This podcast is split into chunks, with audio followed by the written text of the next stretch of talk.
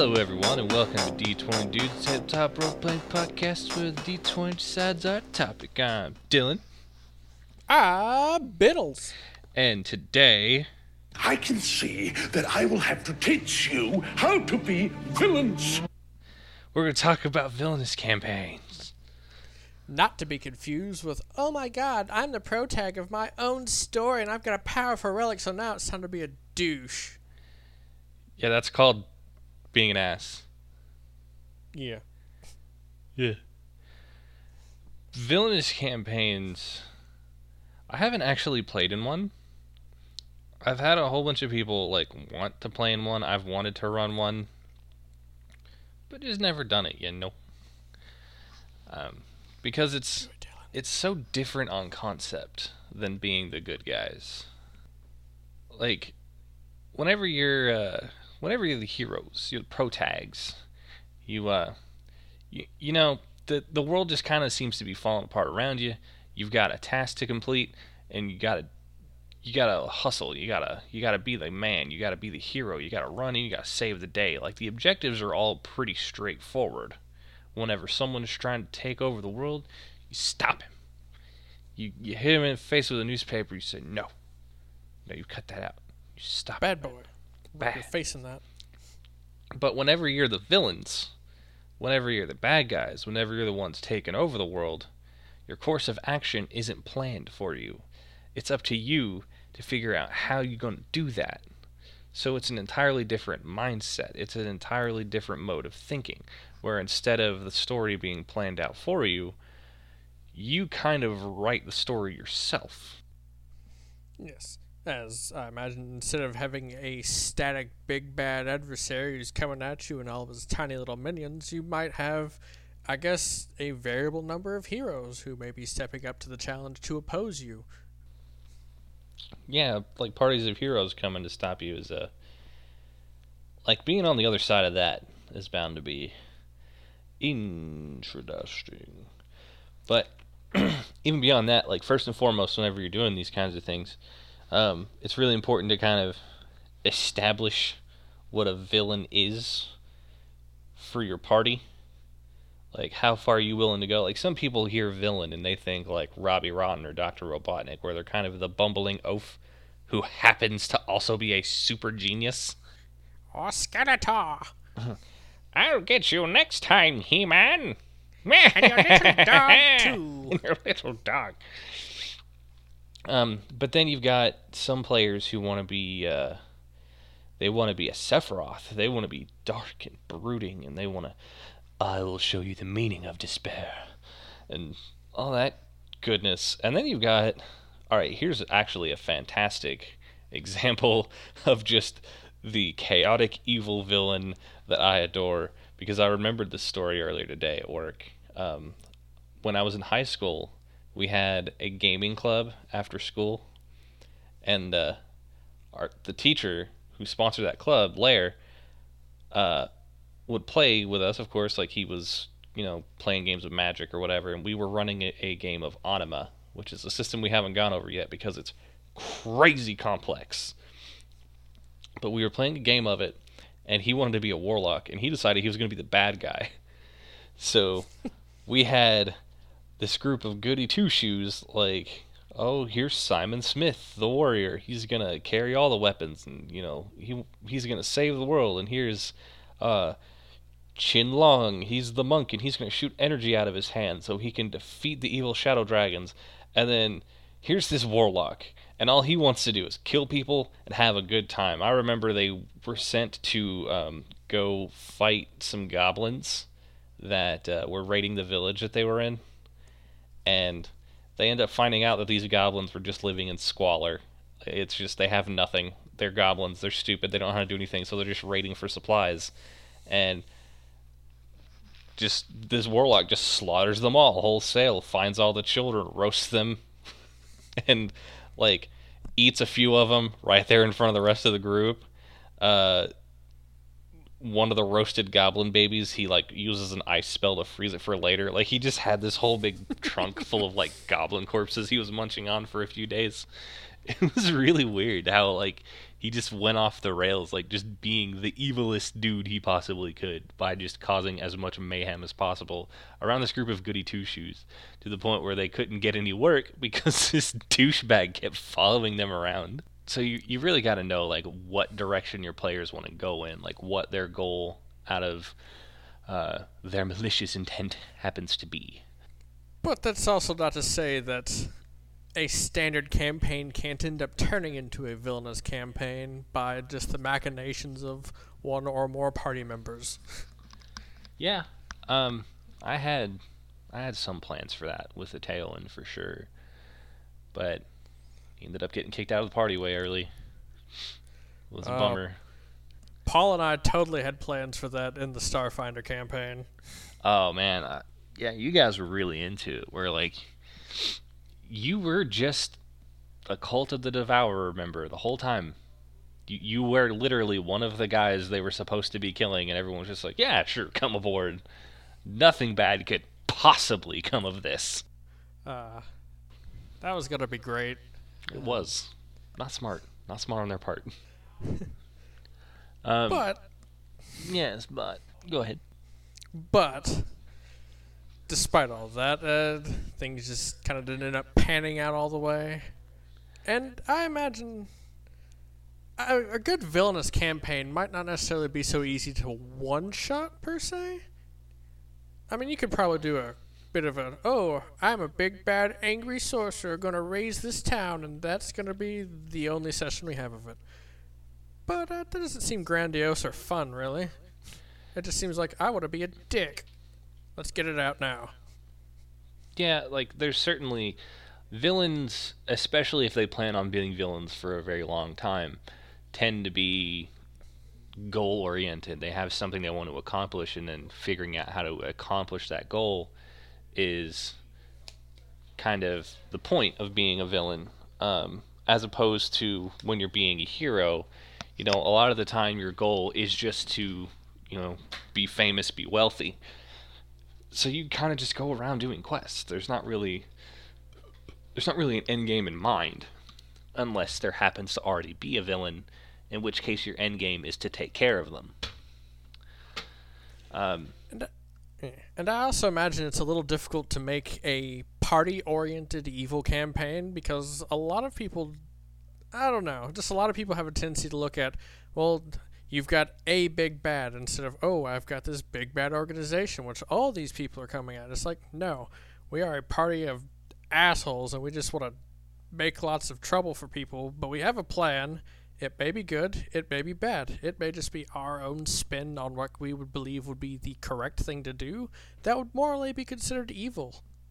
yes, and this is actually why, um, or one of the things I think fits uh, Pathfinder's uh, Kingmaker kingdom building rules very well.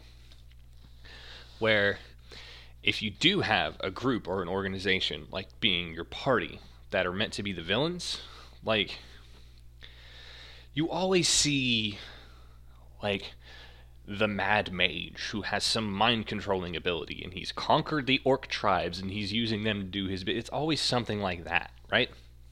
But in reality, raising an army, maintaining the upkeep of a castle, of a town, making sure this army is fed, has weapons, uh, all that kind of stuff, there's a lot to that.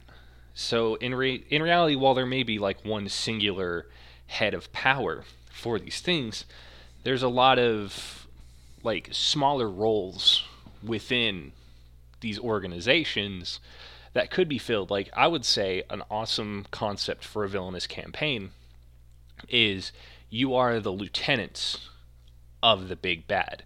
One of you is the general of the army, one of them is the head mage, one of you is uh, their black operations expert. So you have all these different roles to fill where you could be a rogue, you could be a sorcerer, you could be a warrior, you can be whatever you want to be, but you're somebody high up within the army. Or you could even be trying to rise within the ranks of that army. Say you're starting like at level one character, you're all just soldiers, but through the merits of your actions, through your drive and your desire to see the world burn, you are promoted into the ranks um, previously mentioned. uh, would be a really good setting for that. And other than that as well, you could have like a corrupted harpy, corrupted heroes might be something kind of cliche, but we've defeated the big bad. But at the end of the day, we found out that the big bad was just doing this to try to save the planet. What have we done? We've beat him. We've stolen the artifact he had.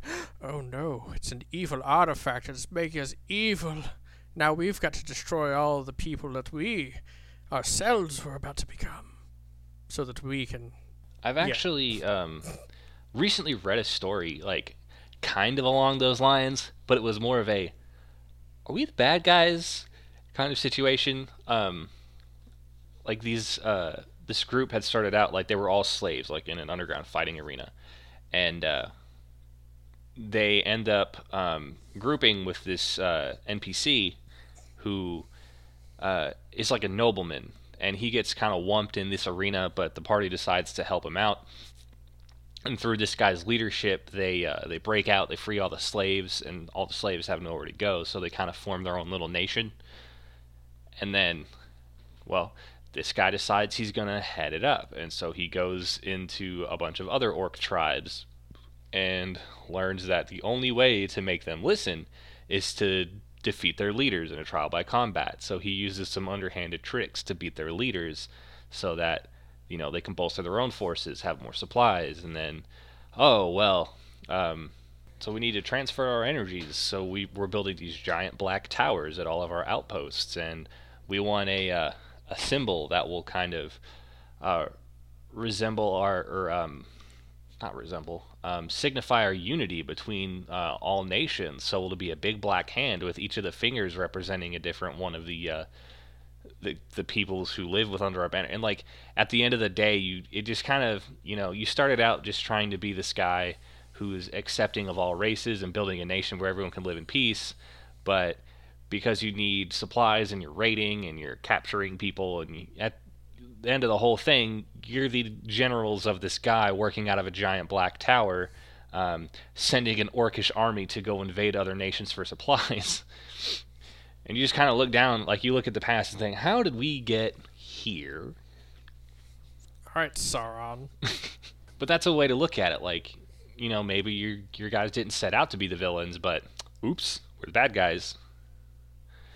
Um, and then there's even like making villainous characters within uh, largely good aligned groups, but playing it off very sneakily. Like at one point, I think uh, one of my roommates had mentioned uh, having a campaign with some like evil aligned characters, or like at least like morally loose, not just being the good guys. And just for whatever reason, the idea of a rogue jumped into my head. Mostly an alchemist, but some rogue uh, for like charm elements and like sneakiness and stuff like that. He was going to be a charming man who would uh, behave like a nobleman and go into these various cities and court the women. Uh, but his end was uh, his sister had died some time ago, and he was in fact not a noble, so he couldn't pay for scrolls of resurrection or any of those kinds of things. So he had to devise his own way to bring his sister back to life. So he was going to these various different towns and finding women who looked like his sister to murder them, take their body parts, sew a corpse body together out of these parts, and then reanimate her using his alchemy. sounds kind of hilarious. I'd think it would have been a great time if I got to play that character, just like role playing, going out in the middle of the night, and hey, charming young lady, come with me back to my Aquiltas. We can have a dandy time, and then shoving a dagger in her throat. oh man, that just reminds me of one of the archetypes I remember reading about. I think it was for like s- wizard, but it was false priest, where you essentially used illusion to make it seem like you're doing all these clerical miracles, but you're actually just not doing anything at all except infusing people with illusion magic and then leaving. Dude, that was like exactly the idea behind me playing Grigory Rasputin as a warlock. I had absolutely no holy powers. What I did have was a bunch of illusions. He got eaten by dragons. Oh. Turns out illusions don't help much in combat.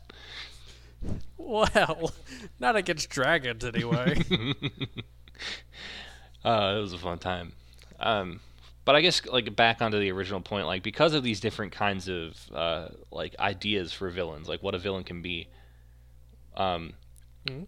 knowing what your players want out of this is going to be a big deal because say you've got one person in your group who thinks of the word villain and he sees Robbie Rotten in his head, so he thinks that's what this is going to be Dylan, you're not making and noise. the game starts up and you guys are going on your first like pillaging quest to get some materials from the nearby village and uh, the anti-paladin in the group is raping all the women and he's just really not okay with that. Like that's something that needs to be discussed beforehand so you can kind of avoid these situations that may make members of your party uncomfortable.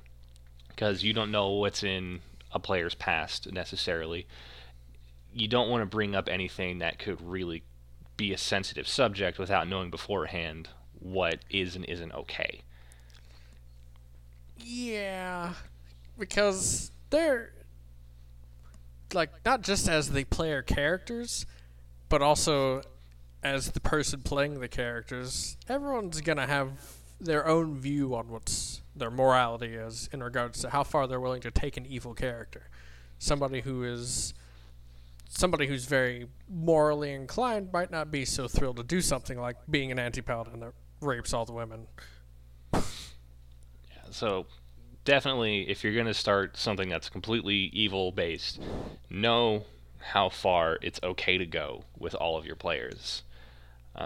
Because that, that can be a real turnoff from the game. That can drive people away if you start describing in horrifying, gory detail, um, you know, the murder of all the children in town, and it like really triggers something.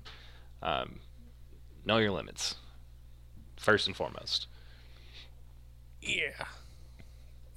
Like, most people would probably be fine with extorting the local populace, but not so much as, like, one, you must sacrifice one woman to your lord, Sergeant Dingleberry, every month to appease the local noblemen so that they do not raid the village and take all of your women. and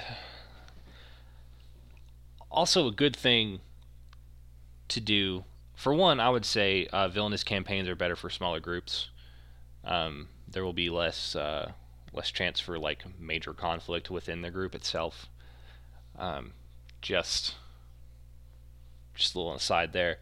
But establishing what the goal is for each character and how that goal can be reached within the framework of the group is incredibly, incredibly important for cohesion. Um, like, f- for instance, um, say you've got one guy who's playing the wizard. He's dumped all of his points into intelligence. He wants to conquer the planet. That's what he wants. Is he wants the entire world to bend to his will, so that he merely needs say the word and his will is done. Doesn't even need to use his spell, spells anymore because he's got servants to do everything for him. If you've got that person in your party, but then you've got the bloodthirsty barbarian who literally just wants to watch the world burn, you've got two very opposing goals there. And that's not to say that you can't have both of these characters be in the same group, but you have to sort of help them work out why these characters would work together and why the wizard would tolerate the barbarian or why the barbarian wouldn't immediately try and decapitate the wizard. Like, these guys could totally work together, whereas, you know, the wizard pays the barbarian in gold and food and women to um, only raze certain villages and make sure that cer- some of the men are like left behind to be recruited into the army that the barbarian will get to rule over whenever all is said and done. Like it's you got to dive into what they're doing why they're doing it and how these goals can mesh together to make a single cohesive party. Because being separate villains with separate goals is going to be a major um, spark of dissent you're going to have people fighting over what is and isn't getting done in a villainous campaign But that also brings about another interesting manner in which you can go about it. If you've got a somewhat larger group and you have two people, two or more people willing to be DMs, you could host simultaneous villainous campaigns where the each of the villainous groups are kind of at odds with each other or in a sort of race to achieve their goal first. Say that big bloodthirsty barbarian wants to murder everything, but the wizard wants to rule everything. They're clearly at odds in that regards, and if you can't find a common ground to it and you have more people, they could have their own designs on achieving their goal where they would in- essentially be interceding with each other, working alongside, or even interfering directly with. But it's a little more difficult without at least a little bit larger of a group. Yeah, dude, having multiple simultaneous campaigns within the same setting, like, that is such an undertaking. That requires a Well- lot of coordination. Like, D and D Adventurers leagues are all about this kind of thing, um, and they're coordinated at a huge scale. So it can take kind of a lot to get that moving. Uh, and it's something that I actually, um, not for villainous campaigns, but it's something I was trying to do for some time. Uh, I don't remember if you were part of this campaign, Bartlett, but we had one. No, I don't think you were because uh, it was the campaign where um, they were on a set of islands. There was only one continent on the entire planet, um, and the rest of the world was just these various islands with incredibly diverse biomes. And they had airships to travel around because they couldn't use regular ocean ships. The ocean was full of demons, and if anyone tried to sail with a regular ship, they would get dragged down uh, because this giant demon king douche nozzle named Alexander uh, basically took over the entire world and drowned it, and then filled the ocean with monsters so that uh, Oh. the world would be isolated. Um, and the like a major thing on that planet was that if you looked up on the horizon, um, this planet was in a binary orbit with another one. Um, so like every few days, like there would be a cycle where these planets would orbit each other, and uh, each planet called the other one Horizon, and the thought that each planet thought the other planet was like a paradise that they were meant to reach. The other planet was actually an online campaign I was running with just a few people, where that world had been taken over by uh, the barbarian king from the north, Aldebaran, who had been granted a crown that allowed him to dominate the mind of anyone he looked at. Oh, And all the territory he took over while wearing this crown would freeze. So the world was slowly becoming frozen uh, as he conquered more and more land. So kind of the point was like each of them were meant to um, like kind of beat their own big bads and then find out what was actually you know the true power behind both of these villains and both groups would have to come together to face what the ultimate bad guy was.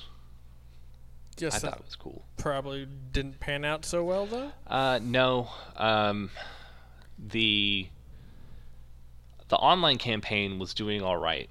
Um, it was taking place on Roll Twenty and was actually just a group of a few people who were part. Some of them were part of the first campaign, um, but uh, a couple of them weren't, and that one went all right for a while. Uh, but we ended up um, being unable to play that one for a series of weeks at a time, and uh, it just kind of fell apart. And then the one that we were playing here in the apartment that was on these islands, the group was taking weeks to get past an island that should have taken them maybe one or two sessions at most. Because they decided to explore every little nook and cranny of this island instead of. They had two options. They could um, gather the resources to rebuild their airship that they had crashed and then just leave.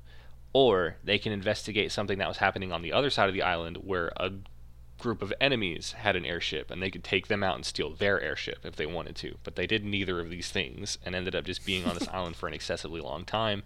And then they got bored of it and decided to quit playing. And I was like, you guys chose to not do the things. Like I don't I don't know what I could have done more for you, man. But yeah, just kind of the way it went. Sometimes things will just fall apart like that. It's kind of just part of being a DM is uh, learning to deal with that. What else can be said about villainous campaigns? They're honestly kind of a simple topic. I thought this was going to be a longer episode. Yeah, well, I mean, there, I guess there are really a lot of things that go into it. It's literally more about the details and the concept of it itself. Because each individual villainous campaign, it's not like a one size Yeah. fits all. It's like, it's not X condition exists, so Y result is what occurs, Z is the motivation for it. It's not like that. Yeah, you really like it is kind of on an on a case to case basis, like what makes them fun, what makes them good. yeah, like you could have a villainous campaign with good characters who think they're legitimate. Like you mentioned earlier, maybe we're the bad guys here, where you in, go in ha- half cocked about an idea and end up going the other way with it. Yeah. Oof. That actually does kind of bring up a kind of another thing, like what what constitutes a villain, and we have a whole nother episode planned on what a villain is and what makes a good villain. Um, but goodness, like what except- could constitute being a villain? Because like maybe you're not necessarily evil, but you have a very militaristic dictatorial regime that you work for, and maybe the people that you're fighting against the entire time aren't you know bad guys. They're freedom fighters who just are tired of you know being under a dictatorship even if you're not necessarily evil. Or what I think's probably one of the better examples of a misguided thing there is uh you played Fable 3, right? uh yeah king logan Yeah. Most people legitimately thought he was an absolute douche nozzle, but he was doing all of that to keep the kingdom from being overrun by the stupid shadow. Here, here's the thing okay we're gonna do a little aside for this what makes a good villain topic king logan was a terrible villain and i say this for the massive overwhelming glaring reason that yes king logan was being a dick for the purpose of saving the land of Albion. He was doing horrible things for good reasons. There was absolutely no reason he needed to keep that secret from his younger sibling. So, yeah, he may have been being a douche uh, for a good reason, but the thing is, like, running a kingdom is something that takes a lot of people. If he had just let it be known to his younger sibling, yes, we're doing some pretty awful things, but this is what has to be done, else the entire world of Albion will be consumed in darkness. I'm pretty sure little king or little queen would have been right on board with that because the if the alternative is literally the wiping out of all life, I'm pretty sure you're willing to do some pretty terrible things if it means the survival of your people. I didn't say it was a good reason for him to. I'm just saying that that's the most glaring example that comes to mind. Being a dick for the right reasons could still end up making you a villain. Definitely true. Um, I haven't watched Wakfu, but I've heard a lot about it. Um, another, Oh, yeah, another, I've played that. uh, yeah, it was like this whole like game online TV show. Like it got this whole brand based, like it was like Dofus or whatever it is. But Doofus. dingus. um, yeah, I, I played like the original like little tile based MMO a little bit, but I never really got into it. But I've heard like the villain of Wakfu, like was basically committing genocide on a massive scale because he was convinced that with the energy he was being given, he could go back in time and prevent any of it from happening. And I, I think at one point he even admitted, like, yes, I'm doing terrible, awful things, and I hate myself because of it. I am an awful person. But if I complete my goal, none of this will have ever happened, and it won't matter because no one will have died. And that's kind of like a. All right. Like, if he actually had managed to accomplish that goal, technically true. He would still have that weight on him that he killed all those people, that there's a timeline wherein he just murdered millions of people. But what the world is now, none of that ever happened. So, in that case, is he still a villain? yeah, he's doing things for an incredibly good reason because ultimately his goal is to prevent a whole lot of suffering from ever having happened, but he's still causing more suffering to reach that goal. And I believe ultimately he fails. A hero is a villain to someone. Yeah, like villainy is a lot a matter of perspective. Um, you know, I mean, just think about like what's going on here in the United States. I would say Donald Trump's absolutely a villain. I would say that man needs to be put to the guillotine. But there are tons of people right. here in the in the states who think that he's the Messiah. He's going to save the United States, even though he's a massive illiterate moron. I don't know, Diddles. You might want to keep the uh, politics out, because otherwise, I just want to reference Hitler here. Ah, history is written by the victors. Gonna give it that. Um, Because after all, Hitler started off as a nationalist. yeah. Not saying that I believe his. I, I think instead of a thing. Hitler argument, we should use a Thanos argument. Because Thanos being a fictional No. character, No. Thanos did nothing wrong. He's absolutely right. We were dis- depleting the universe's resource at an exponential rate. Yeah, the finger snap didn't happen. Here's my thing, though. Thanos had all of the Infinity Stones and could alter the entire universe to his will, right? Yep. So instead of getting rid of half the population and causing a whole bunch of grief, why not just double the amount of resources available? Yeah. Or, you know, infinitely renewable resources. Or yeah, just like I don't know, invent more efficient fuel sources so that people don't have to like dude like there was just so many other options. Thanos was insane. Well, he got turned down by death. He totally wanted to Oh, give he her the Thanos date. snap. he just wanted to give her the purple pickle. Better Romanoff, you better not be playing hide the zucchini. Well, um, so to recap, you know, know your players' limits uh, in terms of what isn't isn't acceptable. Uh, in in terms of being a villain, like, are we talking like Robbie Robin, Robbie Robin, Robbie Rotten level of villainy, where you're kind of the lovable oafs, or are we talking um, American Psycho, Mecha Hitler. Mecha Hitler? Or another thing, you know, know what the goal is. Know how each character can fit into the goal. There's got to be a framework, especially if your characters are drastically different in how they want to operate. Plan the lie. Plan the lie. Always plan the lie. Been there, done that. It's hilarious, but boy, does it cause things to, to just halt. Ugh.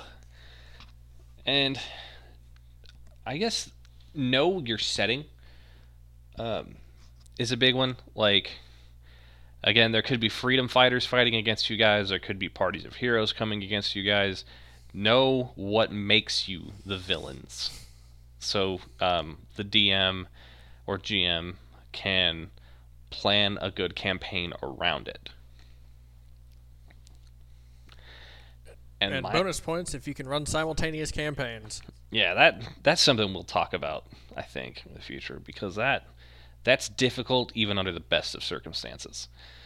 Um, and my final point on villainous campaigns is, boy howdy, get creative, because villains open up such a new world to work with. There's so much that constitutes villainy, like that character I mentioned, who seemed like a normal dude until you find out that he's killing women to steal their body parts to reanimate his dead sister. Like, get thinky. Go right deep into that brain thoughts of yours. Figure out something creepy and spooky and weird. And make it into cool stuff. I don't know. Gorbash was pretty simplistic in his. I'm just with you guys because you're killing people. I want to kill people. Yeah, it was amazing how Jameson wasn't the villain and then killed a whole bunch of civilians for really no good reason. so, yeah, I'm feeling petty against this particular cra- or elevator operator. I'm gonna sabotage his terminal so it explodes. so yeah, like if, if just if you just want to murder bone everything, then that's if that's your jam, then go ahead. But like I'm telling you, being a villain gives you a lot of creative options because if people don't know you're a villain, you're going to be that much more effective. Yeah. Or if they suspect you're a villain but aren't certain, you could always keep them guessing. And here, so uh, I think that just about wraps it up for this week's episode. But here is my final thought: look up the story of Dat's Glitter Gold. It is a classic because it is an exemplary story that tells exactly how a character can be a villain and get away with it. It's amazing. It's an awesome read, and it only takes like two minutes to read the whole thing. But just the dopest. Look that up, read it, have yourself a good giggle, because that little gnome is the most fearsome thing that will ever happen to the land of Dungeons and Dragons. Oh my goodness. Alright, so I guess it's time to roll that magical d20. Roll that die! Oh goodness. 16, 8,000! 11, How did you roll 8,000 on a d20? Oof. It was hiding from me today. Oh. Alright. Number six, splitting the party. Oof. Oh, That's the big Oh. oof. definitely gonna have to get Paul on this one. I, I hope. God. Our schedules have been the most conflicted. Tell him to quit being responsible. Uh, well, he's uh, he's done with his uh, schooling for now, so hopefully we'll be able to get him back on here soon and get these episodes uh, on a bit more of a consistent schedule. And you'll get to hear somebody with a different voice than me, the stand in. Or me, the co- the host.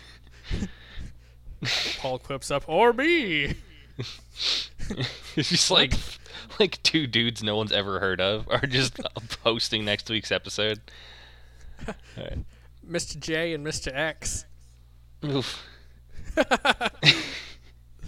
right. Thank you, everyone, for listening. We got Twitter at D20 Dudes on Twitter. We got Facebook, D20 Dudes on Facebook. You can just come to our workplaces and harass us in person if you know who we are. If- I'd and if you you- do, I- like, I, for one, will tell you to leave. and I'll I'll cry. So look forward to that. Uh, thanks for listening. We love you guys. Bye. Bye.